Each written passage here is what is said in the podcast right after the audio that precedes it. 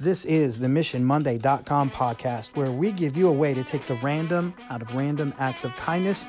You can make the world a better place, one human interaction at a time. Go to MissionMonday.com to learn more about Mark and Sam and what we do and how to make it happen where you are. Hey, hashtag Mission Monday family. It is Sam with MissionMonday.com.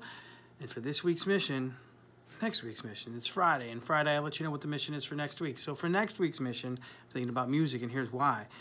Because this week it was Elvis's birthday, and I don't know what you know about my counterpart, Mark Johnson, but that cat loves him some Elvis. If you ask him what's your favorite Elvis song, he's going to ask you from which era, because he likes that level of specificity with that.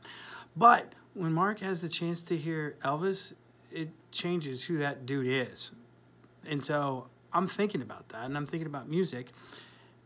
And one of my favorite questions to ask people is hey, what's your theme song or what's your walk in song? You see this a lot in sports, like if fighters are walking to the ring, they will play a specific pump up song for them. Or if you go to a baseball game, when a batter walks up to the batter's box, frequently they play a song that's just for that player. So, what I want you to do this week make sure you ask somebody at least once this week or maybe every day, hey, what's your theme song? And you can give them some explanation. You can say, if you walked into a room, what song would you want playing so that everybody knew what was up, that you were walking into the room and that was your song? Make sure you're ready to tell somebody what your song is.